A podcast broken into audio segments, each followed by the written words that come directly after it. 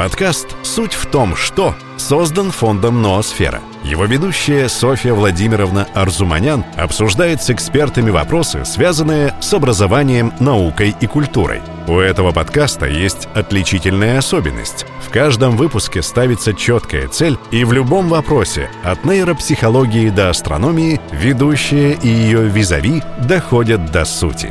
С вами подкаст «Суть в том, что».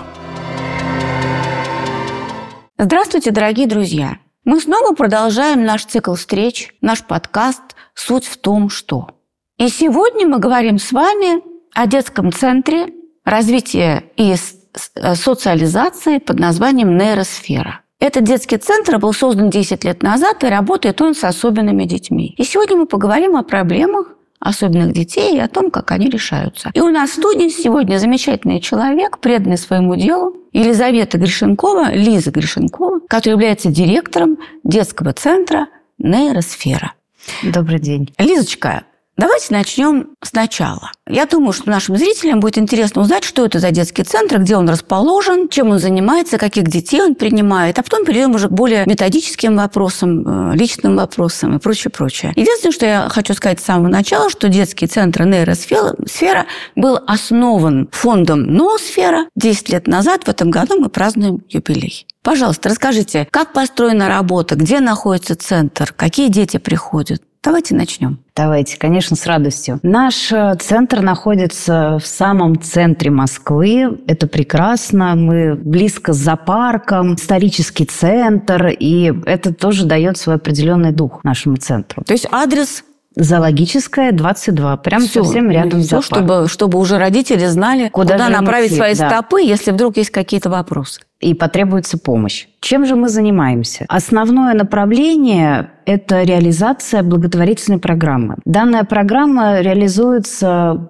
сколько существует центр? 10 лет. Программа создана для детей с особенностями здоровья, но также к нам в программу попадают э, нормотипичные дети, у которых есть э, различные трудности в эмоционально-волевой сфере или трудности обучения в школе, то есть трудность усвоения школьной программы. То есть я правильно понимаю, что вы имеете дело с детьми, у которых проблемы когнитивного свойства. Да, совершенно верно. Э, это как раз главное направление, в котором мы движемся и чем мы занимаемся. Почему мы пришли к данному направлению? Потому что изначально задумка центра была связана с нейропсихологией. Э, нейропсихология как раз и занимается когнитивным развитием детей. И все методики, созданные специалистами нашего, нашего центра, занятия, которые проводятся в нашем центре, все они направлены на нейрокоррекционное развитие детей. Ну, какие диагнозы, например? Вот какие проблемы, с которыми приходят дети? Потому что когнитивное развитие – такое общее название. А да. какие здесь могут быть проблемы? Да, сейчас я уточню. Это может быть задержка психического развития. Это может быть задержка психического речевого развития. Общее недоразвитие речи. Тяжелые нарушения речи. Синдром дефицита внимания и гиперактивности. Также мы берем э, ребятишек э, с ранним детским аутизмом. Какого возраста дети? Дети от 6 до 11 лет. И вот еще вспомнила, с, с какими диагнозами мы работаем. Это бывает умственная отсталость легкой степени. И также дети с эпилепсией. Но кроме этого, мы работаем с детьми, которые приходят без явных диагнозов. От неврологов, от психиатров. И задается, ну, мы задаем вопрос, да, родителям, а почему вы обратились к нам? Что случилось? На что они отвечают? У нас проблемы в школе. На нас жалуются учителя, ребенок неусидчив, э, у ребенка плохое плохое внимание. Плохо Ребен... учится вообще. Да, или у ребенка нет мотивации к учебе. Бывает, что ребенок расторможен. И родители просто, ну, бывает так, что даже и начинают паниковать. То есть получается, что есть дети, а, ну, нездоровые, скажем так, у которых есть да, диагноз и даже инвалидность. Да, да? У, которые, у которых есть медицинская диагноз, они прошли да. ряд обследований. То есть на другом конце, на другом полюсе совершенно здоровые дети, у которых нет проблем. Нет проблем. Но где-то в серединке диагноза. есть какой-то спектр детей, которые являются условно нормотипичными. Да. Такой есть термин, нормотипичные смягчается немножко и не норма, и, и не норма, да, вот, угу. вот норма типичная. Но при этом у них есть проблемы. И таких детей, как я слышала, много. Да, их э, очень много. И вот как раз э, спасибо нейропсихологии, которая пришла к нам, что она дала возможность донести до родителей, что если ребенок э, не может усидеть 10 минут за партой, это не значит, что он лентяй, это не значит, что вот он не хочет заниматься. И вот как же мы с тобой, папа, воспитали такого Васеньку. То есть это не повод его наказывать? Конечно. Это повод обратиться к специалисту, пройти курс коррекции, вот именно у специалиста-нейропсихолога, и все встанет на свои места. Ну хорошо, Предположим, пришли, с чего вы начинаете? Вот приходят родители с какими-то проблемами, какие-то приходят уже с диагнозом, какие-то как вот шальные, приходят неизвестно с чем, ну, ну что-то не так, да? Что вы делаете? Первое. Какое-то Со... тестирование есть? Да, даже стоит еще начать раньше, что когда просто позвонил родитель и сказал, или постучался в дверь и сказал, что вот, ну что-то у него, я не знаю что. Это одна история. Мы говорим, что вот, а может быть у вас есть справки от того, ну от одного врача, от другого врача, например, да, родитель говорит, нет, а у меня ничего нету. А почему же вы пришли? А вот жалуется учитель в школе. Ну, Хорошо. крик о помощи просто. Да. Угу. Хорошо, жалуется учитель в школе, поговорите с вашим психологом, поговорите с школьным дефектологом, пусть они напишут характеристику на ребенка, ну, потому что нам нужно ознакомиться. Описание да, проблемы. Да, описание самой. проблемы, в чем специалист да, угу. видит проблему. Бывает, что пишут характеристики в начальной школе классные руководители на, да, на ребят. Ну, по словам характеристика, немножко у меня возникает советское представление. Характеристика для поступления в партию. Имеется в виду, что Но это... она даже сейчас так и называется. Так называется? Да, Надо же, какая прелесть. Ну, что, да, что психологическая характеристика. А, психологическая. Да. Угу. да. Родитель приносит документы, да, либо из школы вот от специалистов, э, либо от врачей различные справки, рекомендации. От невролога, например. Да, от невролога, угу. от психиатра. И уже нейропсихолог нашего центра начинает изучать досконально все документы. Для чего это ему нужно? Чтобы понять картину. И уже в голове еще, пока даже он не видит ребенка, понимать, какие трудности и с чем он сейчас встретится, когда придет ребенок. Приходит ребенок, начинается тестирование. Это тестирование, но несложное. Это даже вот сейчас приведу пример одно из. Например, на листе бумаги А4 в разных частях листа нарисованы цифры от 1 до 10. И нейропсихолог говорит, соедини эти цифры сначала от 1 до 5 потом через единицу от 5 до 10, и потом вернись от 10 снова к единице. Казалось бы, ну а что такого? Но здесь мы сразу же видим, как ребенок ориентируется на листе. В пространстве. В пространстве. Угу. Мы видим, различает ли он право-лево. Видит ли он, что одна цифра находится справа, а другая слева, и что нужно повести с одного листа, с конца листа на другой. Мы видим, как у него развит графомоторный навык, как он ведет линию. Ведет ее ровно, он ведет ее отрывисто. Угу. Или э, линия у него вообще вообще совершенно кривая. То есть вот одно это упражнение да, уже дает оно... информацию нейропсихологу. Да, дает очень... Ну, вот пятиминутное упражнение дает очень большое... Но тестирование длится ведь не пять минут само? Нет. После этого уже вступает э, арт-терапевт. Угу. Арт-терапевт э, дает тестирование на коммуникацию, э, на то, как ребенок может э, взаимодействовать со специалистом. То есть это, это легкие задания из серии «давай с тобой расскажем, какая у тебя семья». Я буду тебе сейчас говорить, например, бросать мяч, а ты будешь мне рассказывать о своих членах семьи. То есть для ребенка это все не неприятно? Нет, это не, не травмирующе. в виде игры. Это совершенно легко. Но для специалиста это очень информативно. Очень информативно, и, но на этом еще не, все не заканчивается. Э, дальше ребенок возвращается к нейропсихологу, заходит в кабинет, а там уже сидит двое. И нейропсихолог смотрит сразу же на реакцию ребенка, как он начинает себя вести. Он пугается новых детей, он подходит, начинает с ними взаимодействовать, знакомиться. Допустим, он просто подошел, поговорил с ребятами, познакомился. Ему предлагается следующее занятие, следующее задание, а ребятам дается вот первое задание, например... То есть коммуникация с другими детьми. Да. То есть такое многоступенчатое тестирование. Много... Совершенно верно. То есть оно длится там, наверное... Минут 40. Минут 40. И для чего важно посмотреть специалисту, э, как новый, как э, мальчик, который да, вот уже был протестирован, воспринимает новых детей. Потому что занятия в нашем центре по благотворительной программе осуществляющиеся, они в групповом формате. А, ну вот это важно. Это как раз вот, да, самое важное. И нам нужно понять, как ребенок может взаимодействовать с другими ребятами в группе. Ну, потому что у вас центр развития и социализации. Социализации. То есть, ну, социализировать Конечно, мы не детей. только развиваем, мы не только развиваем коммуникативные навыки ребенка и его интеллектуальную сферу. Мы обращаем огромное внимание, одна из наших тоже важнейших, не менее важнейших задач – это социализация ребенка в обществе. Понятно. Но вот приходит ребенок, он проходит какое-то тестирование, предположим, вы берете его программу. Эта программа, сколько она длится, как она называется, и из чего у нас, какие там специалисты работают, из чего состоит? Наша программа называется «Эмоции, движение, интеллект». Почему ее назвали именно так? Потому что мы работаем с тремя нашими самыми главными сферами. Это сфера эмоций, это эмоциональный интеллект. Мы работаем с двигательной сферой, которая связывает между собой эмоциональный интеллект и интеллект в целом, да, и эмоция, движение, интеллект, и последний интеллект – это когнитивное развитие ребенка. Э, Мы с вами прекрасно понимаем, что почему и вот э, двигательное, да, развитие, оно в середине, потому что без правильного физического развития, да, как говорят, в здоровом теле здоровый дух, э, без Без телесных усилий. Совершенно верно. Мы не сможем хорошо, полноценно, динамично развивать интеллект и развивать Эмоции. эмоциональ- и развивать эмоции, да. Ну хорошо, вот эти три сферы у вас и такое название, понятное, само за себя говорящее. И сколько длится эта программа? А, Программа в общей сложности длится около четырех месяцев. Почему так, э, ну, кто-то скажет мало, кто-то много. Три месяца длится самый минимальный курс коррекции. Меньше трех месяцев коррекция динамики не приносит. Мы для обхвата большего количества детей посчитали, что три месяца это приемлемо. Дальше мы перекладываем ответственность уже на зону родителей. Кто хочет стабилизации и устойчивого да, состояния ребенка, вот то, чего, мы- ну, чего мы добились, он продолжает дальше в индивидуальном порядке нейрокоррекцию. Он, ну, это его выбор. То есть происходит сдвиг определенный Да. большой, который надо поддерживать. Обязательно. потом. Его нужно поддерживать около двух лет. Хорошо, как проходит занятие? Какие специалисты работают? По блоку эмоций в нашем центре работают специалисты, арт-терапевты, психологи и также музыкальные терапевты. То есть все, что связано с проработкой эмоций, э, понимание чужих, осознавание своих эмоций. Мы развиваем эмотивный словарь. Мы учим ребенка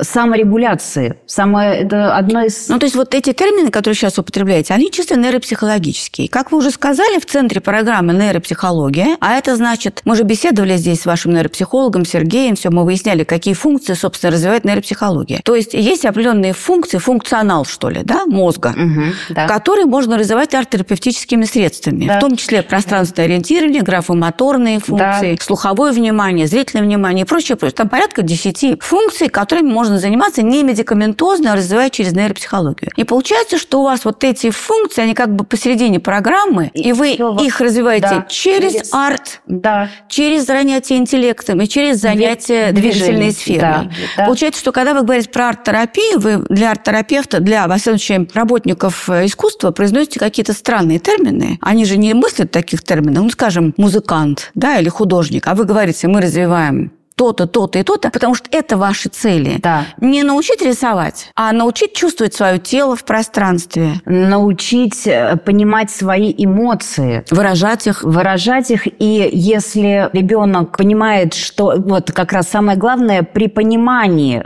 того, что эмоции тебя переполняют, не закричать, а сказать, да, ну, например, маме или сказать э, другу, на которого ты хочешь закричать, взрослому да, сказать взрослому, что сейчас я буду кричать. Я, то есть, Я хочу. да, я хочу на тебя закричать, и, ну, как бы, казалось бы, ну, как-то странно. Но если сравнить с тем, что ребенок, не оттормаживая себя, не понимая, просто начинает кричать, это одна Ну, история. например, ребенок аутистического спектра, да, например, он проходит через вашу программу, и дальше у него появляются такие ситуации, когда ему надо выплеснуть эти эмоции свои. У него появляется, видимо, новый навык, как себя вести в этой Верно, ситуации. Совершенно верно. И он подходит к двери и начинает не просто стучать в дверь ногами, Как раньше. чем-то недоволен, да, а подходит и говорит, сейчас я буду злиться, я раньше стучал по двери, а сейчас я не буду. это Какой делать». молодец, да? Вот какой-то для него прогресс. Это Да. гора меру просто, чтобы вот, вот это сделать, да? То есть получается, что когда вы говорите, мы занимаемся арт-терапией, арт-терапевт занимается с ребенком, то какие цели ставит, ну, например, арт-терапевт, который занимается изобразительным искусством? То есть э, распознавание чужих эмоций, Да. вы упомянули, да? Да, понимание Понимание своих. Понимание своих эмоций. Умение распознать свои эмоции в теле. Выразить себя через тело.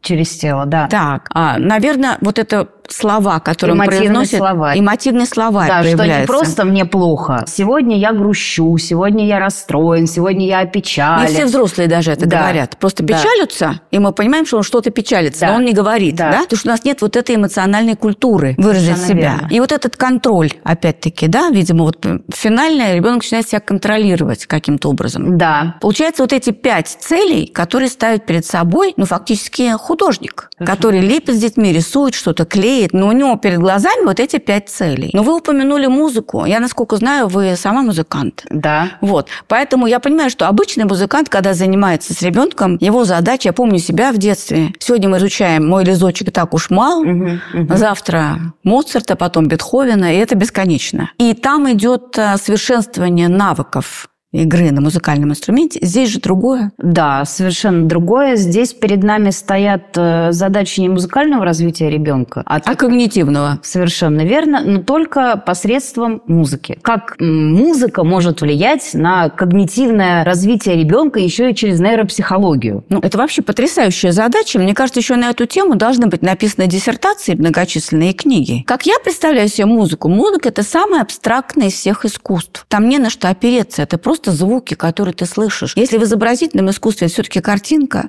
скульптура – это объект, который можно даже обойти вокруг, то есть его можно пощупать да, как-то, то здесь это абстракция полная. Конечно, мне кажется, через музыку развивается абстрактное мышление прежде всего. Согласна. Что вы развиваете в детях через музыку? Как вы правильно сказали про мышление, мы развиваем образное восприятие. Вот. Э, Как э, это соединить с музыкой, да, опять же, с нейропсихологией. И с чувствами? И с чувствами, да. Звучит музыка, ребенку говорят, возьми карандаш, э, представь образы, которые ты видишь под эту музыку. Ты можешь закрыть глаза и рисовать даже закрытыми глазами. И я хочу вам сказать, что необычно то, что под, э, а, под одно произведение, ну, например, у меня, для меня оно совершенно гармонично, оно для меня спокойное, и ну, я а ребенок чувствую себя- чувствует по-другому. да, он чувствует, он чувствует агрессию, он чувствует напряжение, он выбирает красный карандаш, только слыша Да. первые ноты, и начинает рисовать на что-то в виде пламени. То есть о чем это говорит? Что внутри у него пламя. Нет, во-первых, внутри пламя. Во-вторых, вы знаете, я думаю, надо недо- не недооценивать детей, которые могут услышать в музыке то, что взрослый заложил. Мы это не слышим, а какой-нибудь условно Вагнер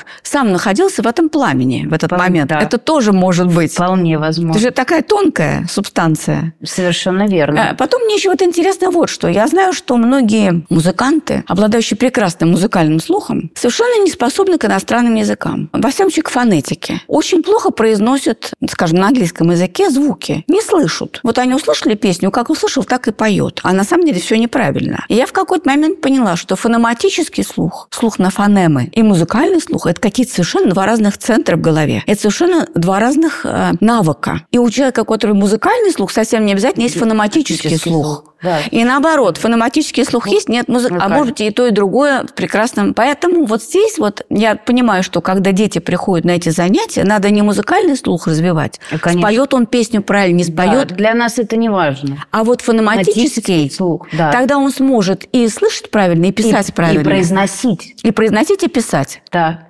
Видите, музыкальные занятия – это отдельная тема. Я думаю, что мы на эту тему отдельно должны Да, как-нибудь встретиться, поговорить, развить это. Я не встречала пока книги, которые бы адекватно, понятно, системно и четко описывала бы музыкальную терапию. Я встречала книги, в которых написано, идея есть о том, что музыка дает самовыражение. Ну, с этим не поспоришь. Но вот как методично работать через музыку с детьми вот такого когнитивного расстройства, я пока такого не встречала. Может быть, читатели, наши зрители услышат что-то посоветуют, Да. но я думаю, что это надо создавать. Да, согласна. Ну хорошо, мы поговорили про арт-терапию. Понятно, что о ней можно говорить очень много. Там наверняка какие-то были интересные рисунки у детей, какие-то интересные работы. которые Я прям- сейчас э, вспомнила про как раз эмотивный словарь, что вот э, мы давно забыли это слово, когда мы проходили как раз эмоцию печали. Ребенок сказал а я с грустинкой. То есть у него появилось это слово. Да. И ведь, э, и вот я даже помню, когда я это услышала, побежали мурашки, потому что мы ведь давно, ну, как бы мы не, у нас нет в обиходе этого слова. И я уверена, что он, он его и не слышал. Но вот где-то вот что-то Родилось. у него родилось, что я с грустинкой. Я думаю, что вообще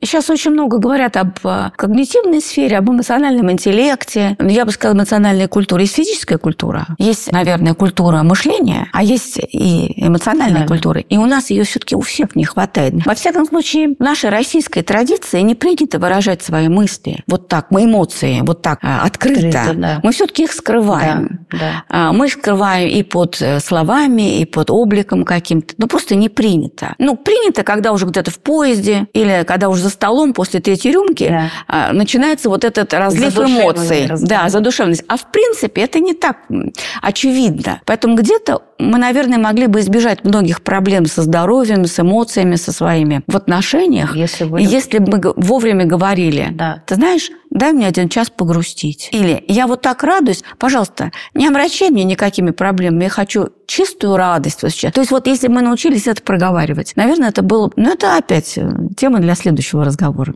Да. Хорошо, переходим. Или у вас какой-то еще вы хотели что-то добавить? Мы хотела добавить, что вот как раз вы совершенно верно заметили, мы на занятиях по арт-терапии не уговариваем ребенка из состояния грусти перейти в состояние радости. То есть если мы проходим эмоциональную ну, эмоцию грусть, да, и он загрустил, даже бывает, что ребенок вспоминает ну, какую-то травматичную историю, Конечно. начинает плакать, мы не бежим успокаивать его и говорить, да ты что, да прекрати, значит, ему нужно... Он должен это прожить. Да, да, он должен пережить эту эмоцию, и да, пусть он ну, плачет, значит, так должно сегодня быть. А вы занимаетесь по какому-то пособию, по какой-то методической разработке? Да. Как это все проходит? Да, нашим э, центром, специалистами нашего центра, психологами, арт-терапевтами вместе с нейропсихологами было создано пособие, которое называется «Галерея эмоций». И это пособие от и до, совершенно с простым языком, говорит о том, как продиагностировать ребенка на начальном уровне, продиагностировать уровень его эмоционального интеллекта. И далее по блокам, по эмоциям мы берем пять базовых эмоций. Это э, радость, печаль, гнев,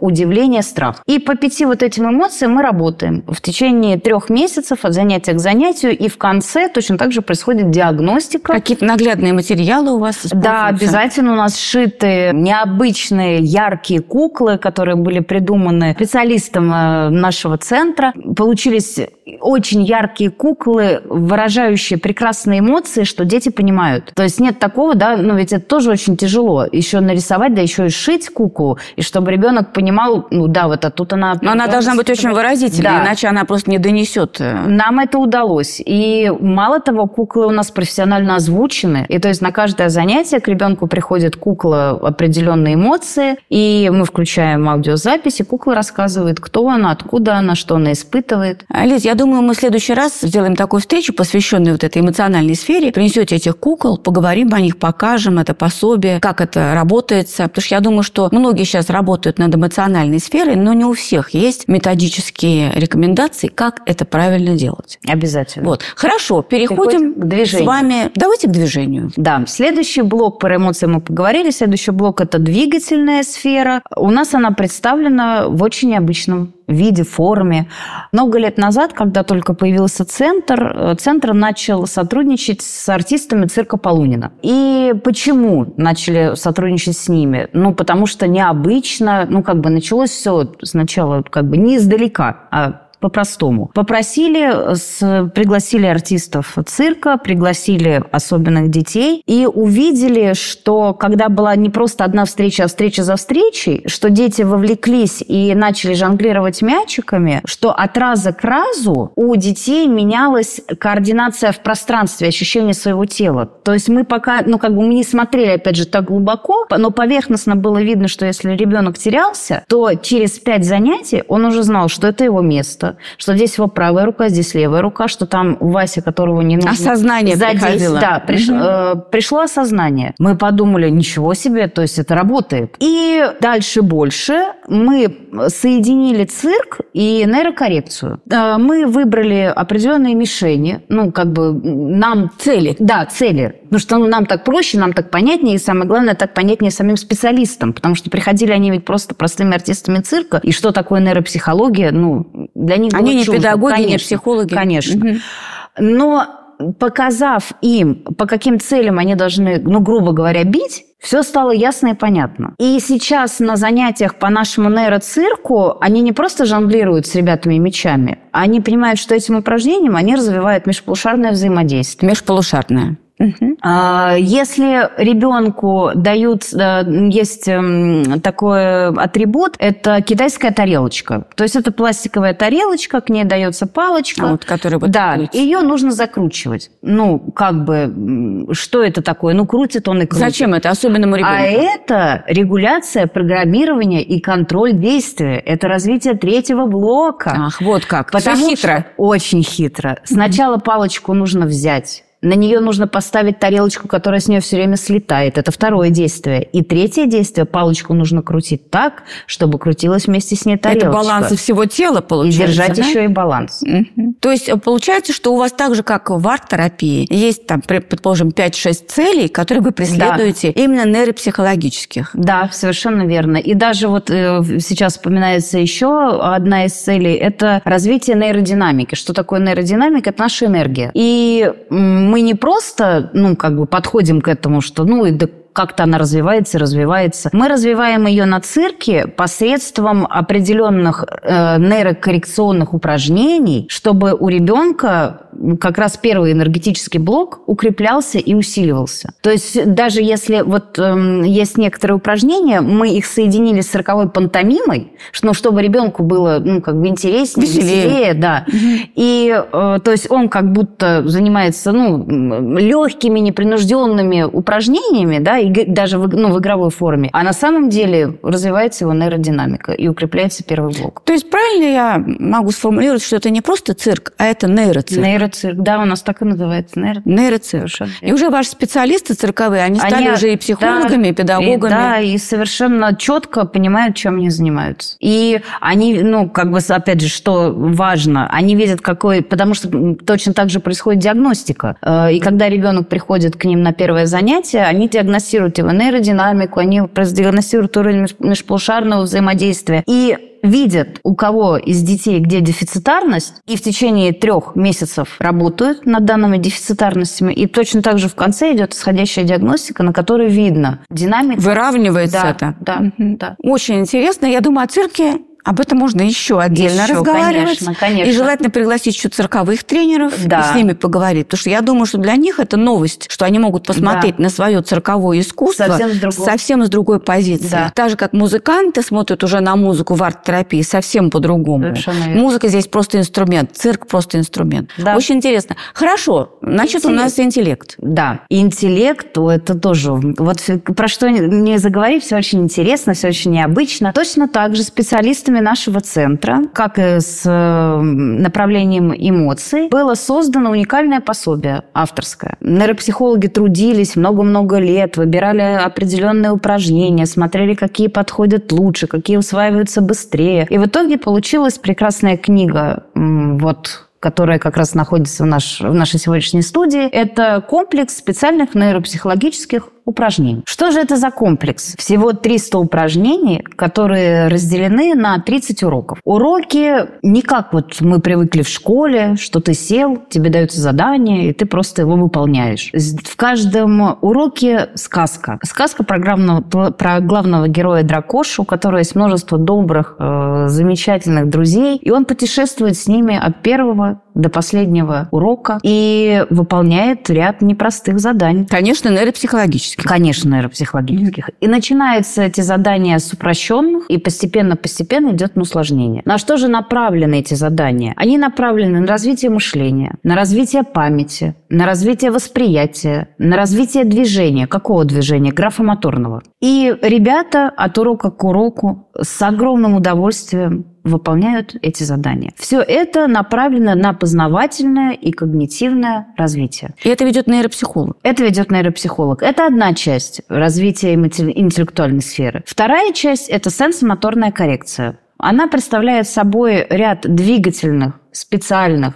нейрокоррекционных упражнений, которые направлены точно так же на развитие высших психических функций. Но только мы развиваем их непосредством уже карандаша, непосредством заданий, написанных... А упражнениями? А специальными упражнениями. Упражнения, ну, Приведу пример. Одно из. В кругу стоят пять детей. Нужно через одну цифру от 1 до 15 назвать цифру и кинуть мячик через одного. Угу. То есть э, стою я, я кидаю следующему один. Один через одного кидает три mm-hmm. через одного, пять. Mm-hmm. Потом специалист говорит, а теперь через два. Mm. То есть идет ну, постепенно, постепенно идет на усложнение. усложнение. Угу. Одно из интереснейших тоже упражнений это специальная нейролестница, то есть представляет собой вот, ну как мы стремянку, да, ну, знаем, что такое стремянка. Угу. Это такая же стремянка, лежащая на полу, мягкая, разбитая на квадратики, и нейропсихолог говорит: сейчас ты правой ногой э, прыгаешь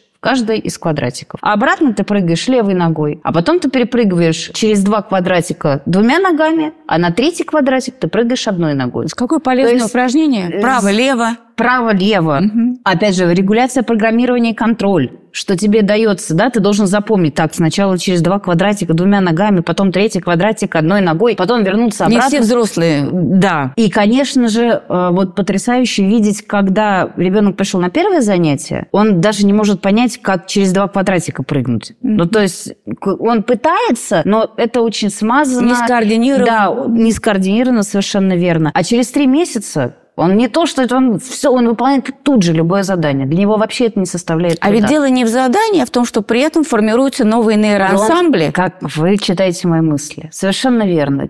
Формируются новые нейронные связи, они четко закрепляются в течение этих трех месяцев. Угу. И ребенок уже без труда выполняет. Значит, получается, у вас вот таких три блока. Эмоции, движение, интеллект. Там свои специалисты, арт-терапевт, э, Нейро... цирковой тренер и нейропсихолог. Везде есть свои пособия. Мы, кстати, да. не сказали, по движению тоже да, есть пособие. Есть, да, совершенно верно. Есть пособие, оно у нас называется «Мышление». Там точно так же от и до и диагностика. Мышление? Мышление. По, по движению? Мишень. Мишени. Да, да, я помню, что у вас есть такое мишень. Мишени. Хорошо. Да. Значит, вот есть три пособия. Да. Вы идете по этим пособиям. Цель одна – развитие высших психических функций. Вначале было тестирование, которое все специалисты проводят. В конце опять тестирование? Да, в конце опять тестирование, которое проводят сначала все специалисты, и арт-терапевт, и цирковые тренера, и проводят э, по дракоши и по сенсомоторной коррекции э, нейропсихолог. И после этих идет главное исходящее нейропсихологическое тестирование. Как было... вишенка на торте. Да. Угу. Было входящее, самое первое, на котором э, нейропсихолог говорил маме, вот посмотрите, у вас дефицитарно здесь, посмотрите, вот он у вас плохо пишет, потому что дефицитарно здесь. А в конце э, это тестирование нужно для того, чтобы показать, вот вы видите, как он писал, и как он стал писать. Угу. Вы видите, как он перерисовывал фигуру Тейлора. Это одно из заданий, что ребенку дается фигура Тейлора, и он должен ее срисовать. Она и на пространство, и на право-лево, и на м- графомоторное. И на есть, память. И на, на память, да, угу. и на восприятие. И в завершении программы на этом тестировании он точно так же рисует Рэя Тейлора. То есть результат да. виден? Да. Ну, обычно чем программа заканчивается? Вот вы завершили все это. Конечно а, же, праздник праздником. А скажите, вот я еще не спросила, как родители участвуют в программе? Родителей мы подключаем самым активным образом, потому что мы прекрасно понимаем, что если родитель не включен, если он не заинтересован, то у ребенка не будет динамики. И даже если в центре все специалисты будут работать на то, чтобы у ребенка пошла, пошел сдвиг, пошла динамика, он будет возвращаться в социум, да, к, ну, к своей семье, где он находится, ну, чаще всего... Ну, где проводит, все в стрессе. Проводит больше всего времени, да, mm-hmm. а там родительно не нацелены на результат, он просто будет откатываться назад и приходить к нам. Возвращаться на прежний уровень. Но это связано с той ситуацией, которая в семье? Или просто родители с детьми до какой-то связи находятся невидимой? Я думаю, что это связано и с тем, и с тем, что так когда ну, к нам э, наш центр посещают особенные дети, мы все понимаем, что для родителей ну, это определенный стресс, это определенный ну, ряд сложностей, да, с которыми они сталкиваются. И поэтому дома обстановка обстановка в основном ну, достаточно напряженная. А, многие родители находятся в состоянии отчаяния, и они начинают, уходят в отрицание. То есть даже видя у ребенка динамику, ну то есть мы специалисты видим ее, а родитель, он привык что ребенок все время в одном состоянии, без динамики. И когда динамика явная есть, он начинает говорить, да нет, вам кажется, да нет, нет, вам показалось, завтра этого не будет. Второй день динамика держится, да, ну просто это было и на, mm-hmm. уже на моем опыте, mm-hmm. да, и я подзываю маму, ну, про, и говорю, что вот, посмотрите, вы говорите, Не что... может поверить в свое да. счастье. Mm-hmm. Она даже, э, то есть она может не верить, или мама, или папа, в течение двух недель. Ходить и говорить, нет, нет, нет, нет. Но вот уже, когда вот приходит понимание, понимание и принятие, да, mm-hmm. что твой ребенок действительно ну, пошел вперед, тут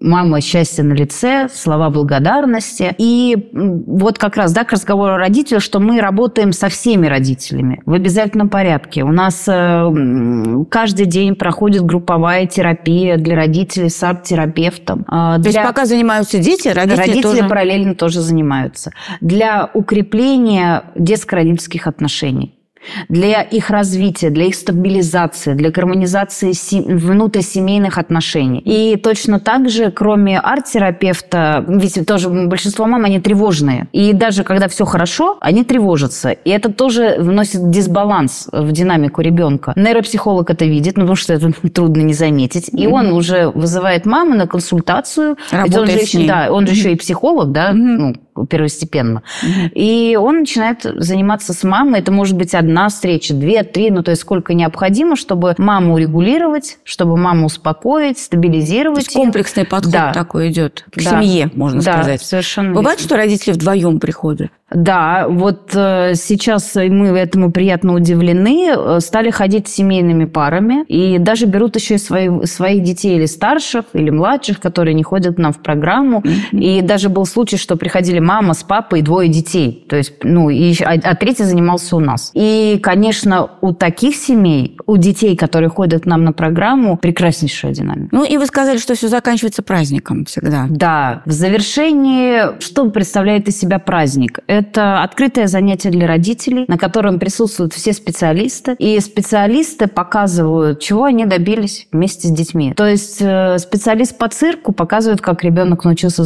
жонглировать, как он научился закручивать китайскую тарелочку. Арт-терапевт выполняет с ними э, творческую работу, но не просто взяли, порисовали, а на как раз вза на взаимодействие и на осознавание своих эмоций, и на понимание эмоций других. То есть задаются ряд определенных заданий, когда, ну, например, ребенок должен пойми по мимике, что чувствует твой, да, ну, твой сосед. То есть навык появляется да, какой-то да. ребенок. Или вот сейчас э, Маша будет делать движение, вы должны определить, эти движения какую эмоцию выражают, да, вот это как раз экспрессия, которую мы тоже, ну, активно в них развиваем. По музыкальной э, терапии они поют песню и играют на музыкальных инструментах, для чего нам это нужно. Э, музыкальный инструмент – это чувство ритма. Mm-hmm. Пение песни – это развитие слухового восприятия. То есть, насколько... Да, ну мы об этом говорили. Да, да насколько... то есть родители видят вот этот прогресс,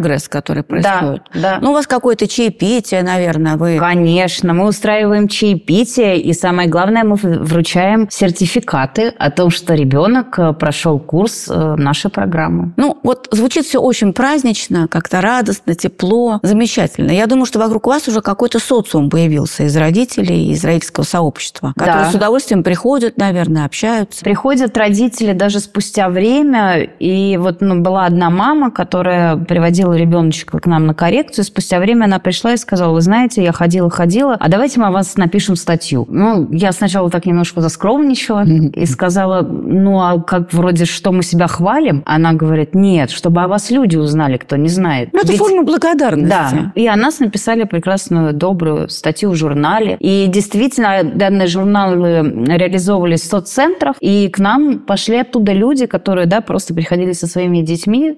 Тем более, что журнал. программа благотворительная. Благотворительное. Да. Конечно, стоит С- об этом писать. Совершенно верно. Есть родители, которые благодарят, это мы называем это отсроченная благодарность. Угу. Что она собой представляет? Когда ребенок три месяца к нам проходил, и родитель подходит и говорит, ну, ну динамика, конечно, есть, но я бы не сказала, что вот я хотел, ну вот прямо, ну очень хорошая динамика. Не отличник еще. Да, она, ну да. вот так вот, ну вот, ну более, ну поусидчивее стал, ну может быть, да, читать он получше стал. Ну, нам как-то это маловато, даже мы не знаем. Но мы никого не уговариваем, мы никого не прибеждаем, мы говорим, ну, вы подождите, угу. вы еще к нам вернетесь. И проходит три месяца, ну, вот мы уже на своей практике понимаем, это где-то два с половиной-три месяца, когда ребенок что-то выдает. То есть ребенок, который был не говорящим, у него запускается речь с отсрочкой. А ребенок, который до этого был не раскоординирован, он падал, да, он э, путал право-лево, он шел по дороге, мог, есть дети, которые вот просто столб, он как бы идет, он него врезается, да, ну, казалось бы, ну, такое бывает. Это уходит, то есть уходят детские падения, приходит понимание право-лево, одеть ботинки, да, ну, казалось бы, но бывает, да, что ребенок 9 лет, он не может понять, что вот один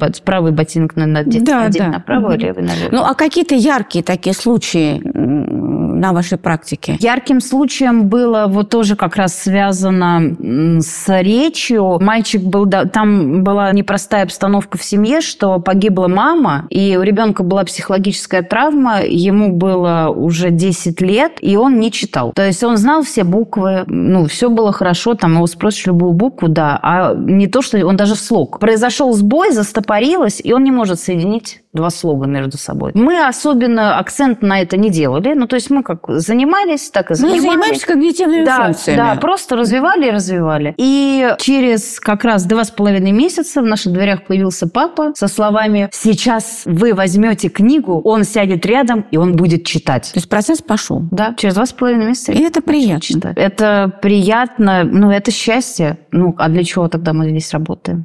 У вас только благотворительная программа. Я так понимаю, что вы какой-то количество детей берете в благотворительную программу? Да. В потоке вот сколько детей? В потоке 20 детей, но не все места являются благотворительными, потому что вы... То есть вы сейчас запустили и коммерческое да, направление, мы запустили да? коммерческое направление, то есть часть, ну, благотворительная программа, она делится на детей, которые по ряду причин попадают на бесплатные места, которые выделяются. Другие... Социально необеспеченные да, семьи да, могут да, претендовать, правильно? Совершенно верно, да. Вторая часть места в программе, они даются на коммерческой основе желающих. То есть люди могут обратиться к вам, даже если сейчас нет места в благотворительную программу. Да, они могут верно, э, оплатить попробовать программы и три месяца да, посещать. Понятно. Ну, звучит все очень благостно и красиво, и, и в центре Москвы, и благотворительная программа, и такие диагнозы, с которыми справляются э, ваши специалисты, тем более не используя медикаменты, а чисто арт-терапевтически. Ну, как вы вообще подошли к тому, чтобы работать в таком центре? Вот глядя на вас, это не совсем понятно. Если вы начинали как музыкальный работник, наверное, девочка была вся в музыке, в эмоциях. Как пришли, пришли к тому, что вы вдруг стали директором центра, который работает с особенными детьми? С чего это вдруг? Ну, наверное, надо начать с того, что а, для меня нет понятия особенные дети, потому что все дети для меня равны. Я воспринимаю их как личности со своим характером, со своими особенностями, ну, как и все мы. И просто к одному ребенку нужен один подход, потому что он такая личность, а к другому другой подход, потому что он другая личность. И одного подхода к разным детям его быть не может. Так как я много преподавала, я встречала разных детей, и в какое-то время я обратила внимание, что родители сами ну, подходили ко мне и говорили, а вот моему ребенку нашли подход. Вот как сейчас, да, мы говорим, это ребенок был особенный. Но я, ну, как бы нашла и нашла. Ну, нашла к одному, нашла к другому. А вот вы знаете, а вот мы столько педагогов перепробовали, они не могли найти подход. А вы нашли, вы можете с ним позаниматься? Да, хорошо, я позанимаюсь. И так э, по сарафанному радио ко мне стали приходить вот как раз родители особенных детей. Mm-hmm. И я помню, что мне звонили и говорили, вот вы знаете, мы, вот мы особенные, вот у нас синдром Дауна, ну вы нас возьмете? Я говорю, ну а что у вас особенного? Ну как бы, ну синдром Дауна, синдром Дауна, конечно, возьму. И вот есть, эта ваша открытость позволила да, людям обращаться. Несмотря на, ну то есть мне было совершенно безразлично, какое ДЦП, умственная отсталость, аутизм, ну я брала все. То есть на диагноз вы я не, не обращаете внимания, да. это какой какое-то такое, знаете, вот оценка какая-то такая, Да, которая... да. А иногда бывает, что диагноз неправильный. Совершенно верно. И один аутист, э, да, он, он один, он со своим характером, со своими особенностями, а другой другой. И как бы, и что смотреть на И как вы аутизм? работали с такими детьми? Как получалось? А, Я тогда не знала нейропсихологию и даже не знала музыкальную терапию. Я работала по наитию. Мгм. То есть я потом поняла, что у педагога у него должна быть интуиция. Можно прочитать огромное количество книг, прослушать лекции множество, но если у тебя нет интуитивного подхода, то есть что ты просто понимаешь, что вот с этим ребенком, с ним нужно так, его нужно учить вот по такой вот технологии и по такой вот методике. Что То есть надо следовать за ребенком. да, да, то есть ты его чувствуешь, и ты понимаешь, что и ведь, э, ну, как бы то, что работает с одним, с другим может не работать, ну, совершенно. И опять же, ты ничего не выдумываешь, ты, ты просто подходишь, смотришь и понимаешь, что вот здесь так, и это работает. И когда у меня появилось уже очень большое количество таких детей, я подумала, что, ну, как бы, а может быть, и уйти уже не просто работать, а уже... Специализироваться. Да, а уже набрать э, команду и этой командой руководить, потому что ты уже понимаешь, э, какому ребенку, да, какой подход, что ему нужно. И ну, еще большую роль играет, что умение взаимодействовать с родителями. То есть, что родители тебя слышат, и ну, ты слышишь их, и у тебя это получается хорошо. И я подумала, ну, как бы, а почему бы и нет? И попала в данный прекрасный центр, на руководящую должность директора. Ну вот я всегда вспоминаю, что есть такой виндсерфинг, когда ловят волну, да? А я для себя определила как кидсерфинг. Да, Вот следование за ребенком. ребенком. Да, Вот что он, верно. как он чувствует. Мало того, что у тебя учебник перед глазами, какой-то тематический план, ЕГЭ там и так далее. Но это одна сторона. А другое дело ребенок, и следование за ним, наверное, это серьезно. Вот когда вы работали еще до прихода в центр с детьми, когда получали этот первый опыт, вот какие-то были уже такие приятные победы, что вам удавалось что-то? Да, одно из воспоминаний, вот, которое очень много лет уже со мной вместе идет по жизни, это была девочка с синдромом Дауна. Обратилась мама с э, такой проблемой, что она не говорит. Ну, то есть не- ребенок не говорящий. Она говорила ну, отдельные фразы, то есть «хочу», но что хочу, чего хочу и там. И просто подходила, брала яблоко. Фразы даже ну, из двух слов она не соединяла. И были проблемы с коммуникацией. То есть она очень тяжело шла на контакт с людьми. Будете заниматься? Буду. Я приехала в квартиру, зашла в комнату, ребенка нету. Я говорю, а где, с кем я заниматься-то буду? А вы знаете, она не выходит. Откуда не выходит? Она сидит в шкафу. Где шкаф? Вон там шкаф. Вы, вы уйдете от нас? Я говорю, нет, почему? Я сяду, буду играть. Они уже боятся. Да, потому что все отказывались. Э, Я помню, открыла ноктюрны Шопена, у меня как раз должны были быть э, госэкзамены. И что я делала? Я просто сидела 30 минут, играла ноктюрны А Шопена. она в шкафу. Она сидела в шкафу. Прошло несколько дней, я пришла в следующий раз, э, точно так же она сидела в шкафу, я уже начала играть Брамса, то есть я просто готовилась к госэкзамену, получала, опять же, удовольствие от игры, а девочка сидела, и она не, подавала ни единого звука. Просто сидела Но, в шкафу. но и не протестовала. Но и не протестовала, да. И так длилось месяц. Честно говоря, в конце месяца я уже в очередной раз поднимаясь, как бы, да, подумала, что, ну, наверное, нет. Неудобно перед родителями, Да. начинаются такие Да, что уже как бы ничего не двигается, месяц я хожу уже, и как бы госэкзамен-то я сдала. Да, Брамса сыграл. Да, да. Мгм. И позвонив звонок, э, мне дверь открыла девочка. И сказала «Привет». И, конечно, ну, я запомнила это на всю жизнь. То есть она вышла из шкафа, Она наконец. вышла из шкафа. Ей я просто нужно подошла. было время, да? А, Мы вместе подошли к ней к инструменту, и она мне сказала «пой». И дело так, пошло. И так мы начали заниматься. Через год э, девочка прекрасно пела песни и начала говорить фразами, а потом и предложениями. Ну, то есть вы нашли себя вот в тот момент, потом Да. пришли в детский центр, в котором вы уже два года, да? Да, два года. Да, и вы сами меняетесь, вы чувствуете какие-то перемены в себе в самой вот с этой работой? А, Да, чувствую, что я стала внутри более гармонична. И что если раньше, смотря на родителей, да, вот про детей я сказала, что ну, для меня нету, да, я не разделяю, да, то, смотря на родителей, мне было как-то, ну, за кого-то больно, за кого-то обидно. А сейчас я понимаю, что надо не думать, как тебе больно за них, как тебе обидно, а нужно брать и работать. Помогать. Нужно просто помогать. Помогать. И, Вселять в них уверенность, да, да? Совершенно верно. А когда ты начинаешь вот, да, уходить вот в это сопереживание... Это то, не дает. Да, это не дает никакого результата. А когда ты смотришь и говоришь, да, больно, да, плохо, будем работать, и все будет все хорошо. Все будет отлично. Да. С оптимизмом подходите, да, вселяете да. в них надежду, да. и реально происходят результаты. Да. И самое главное, ничего не бояться, а говорить, да мы сможем. Ну что ж, прекрасно. Я думаю, что мы с вами еще вернемся к этим вопросам, которые мы сегодня так затронули слегка. Там много глубины. И я хочу, обращаясь к нашим зрителям, сказать, что, по-моему, у Илона Маска, в общем, где-то есть такой плакат, на котором нарисована пчела. И написано, что тело пчелы совершенно не, не приспособлено к полетам. То есть с точки зрения аэродинамики, это большое тело и эти маленькие крылышки никак не могут летать. Но пчела этого не знает и летит. Поэтому я думаю, вот в этой ситуации тоже очень важно понимать, что бы ни случилось, мы должны продолжать лететь. И если у кого-то из вас, дорогие наши зрители, есть какие-то проблемы у детей, ребенок не разговаривает, или не дается учеба, или это особенный ребенок. Надо помнить, что нужно просто